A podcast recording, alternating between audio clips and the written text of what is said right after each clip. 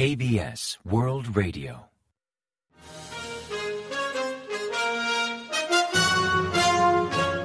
Informativo de KBS World Radio.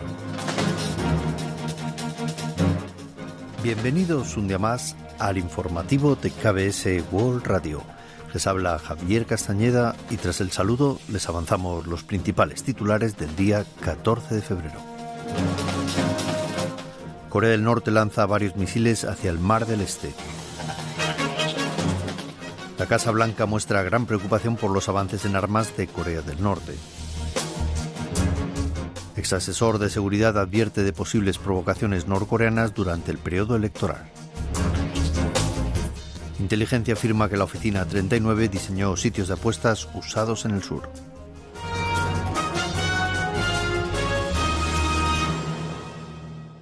Y tras el avance de titulares les ofrecemos las noticias. Según informó el Estado Mayor Conjunto surcoreano, Corea del Norte lanzó varios misiles crucero hacia el Mar del Este en la mañana del miércoles 14. Diversos misiles crucero de origen aún desconocido fueron lanzados hacia aguas al noreste de Wonsan, en la provincia de Gangwon, sobre las 9 de la mañana. Las agencias de inteligencia de Corea del Sur y Estados Unidos están analizando en detalle los proyectiles. El Estado Mayor Conjunto explicó que las Fuerzas Armadas cooperan estrechamente con las estadounidenses, además de reforzar la vigilancia y la defensa, al tiempo de seguir de cerca señales y posibles nuevas provocaciones de Corea del Norte. Se trata del quinto lanzamiento de misiles crucero por parte de Corea del Norte de este año. El 24 de enero, Corea del Norte disparó varios misiles crucero de última generación, bautizados como Pulhuasal 331, cerca de Pyongyang, hacia el Mar del Oeste, y el día 28 repitió el ensayo cerca de Simpo, en la provincia de Hamgyong-nam, mientras que el día 30 lanzó varios misiles Hwasal 2 hacia el Mar del Oeste. En tanto, el día 2 de febrero llevó a cabo unas pruebas de potencia para misiles crucero de tamaño extra grande, además de lanzar misiles antiaéreos y antimisiles tierra-aire de nueva generación en el Mar del Oeste. Estados Unidos ha mostrado gran preocupación por el desarrollo de armas avanzadas de Corea del Norte. Según expresó John Kirby, coordinador de comunicaciones estratégicas del Consejo de Seguridad Nacional de la Casa Blanca, el día 13, durante una sesión informativa, dijo que su gobierno está tomando muy en serio los esfuerzos y la capacidad de desarrollo de sistemas avanzados de armas por parte de Kim Jong-un. Agregó que Corea del Sur y otros aliados también sienten esa inquietud y por eso el presidente Joe Biden está invirtiendo tantos recursos en promover las relaciones bilaterales y trilaterales con Corea del Sur y Japón. Kirby también expresó su aprensión por el fortalecimiento de las relaciones militares entre Corea del Norte y Rusia. Estados Unidos ya ha expresado su grave preocupación por las crecientes provocaciones balísticas y unas amenazas verbales sin precedentes hacia Corea del Sur y Estados Unidos por parte de Corea del Norte. Kim Song-han, ex responsable de la Oficina de Seguridad Nacional de Presidencia, considera posible que Corea del Norte realice ensayos de armas o lance nuevas provocaciones durante el periodo de elecciones generales en Corea del Sur.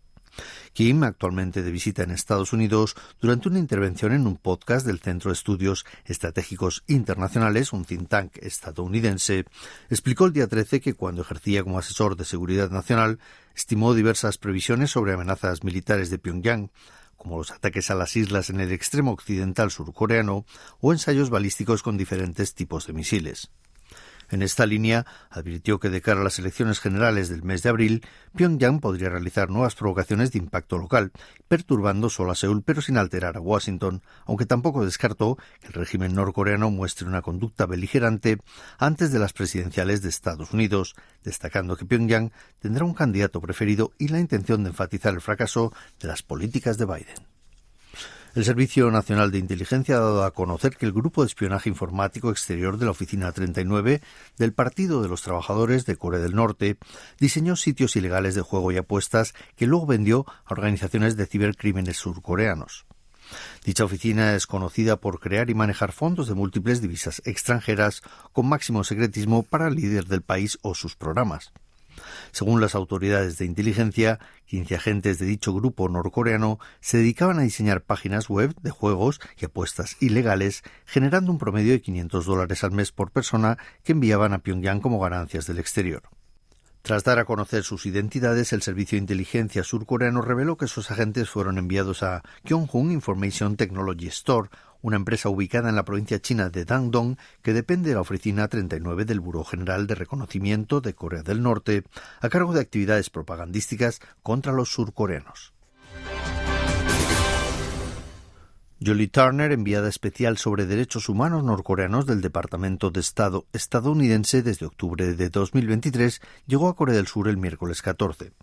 Según informó el Ministerio de Exteriores, durante su estancia se reunirá con el canciller surcoreano y otros altos cargos y también con agentes que promueven la cooperación internacional sobre derechos humanos norcoreanos, además de participar en debates relacionados.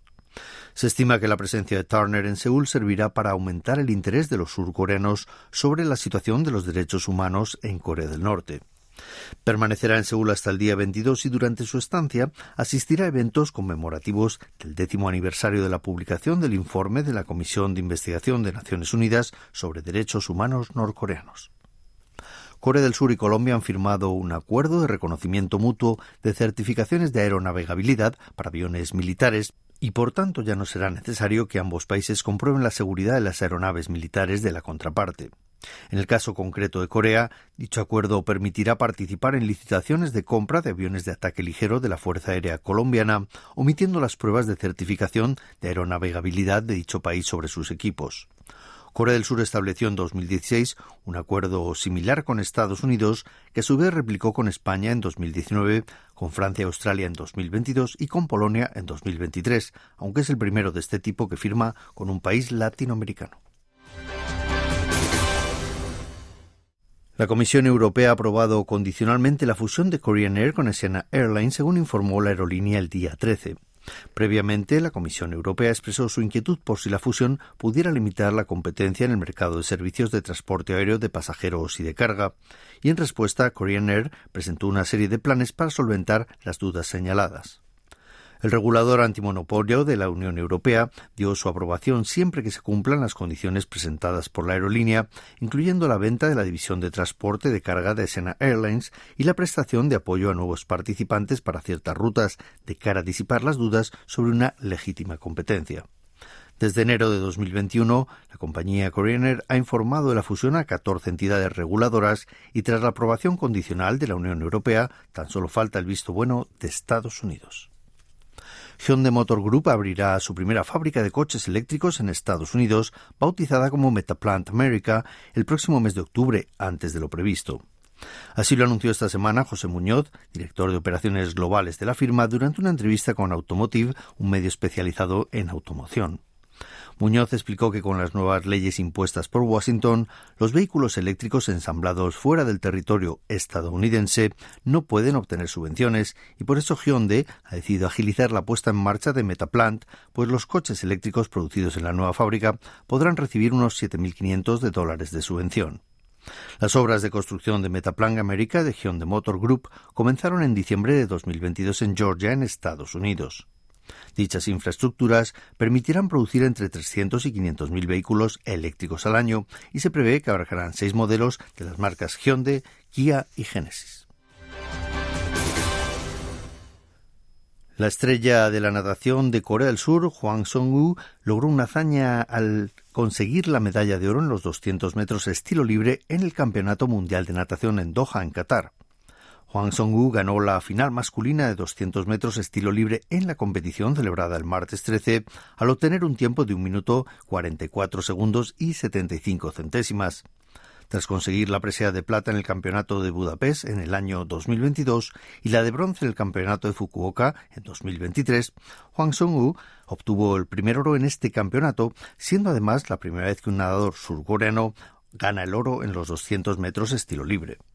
Gracias al desempeño de Huang Song-woo, la natación de Corea del Sur obtuvo su cuarta medalla de oro en la historia de un campeonato mundial.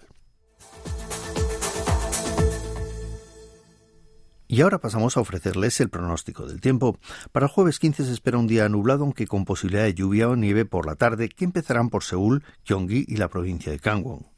En general hará un frío moderado, con mínimas en torno a 5 grados centígrados por la mañana, aunque por la tarde el mercurio descenderá por las frías corrientes del noroeste.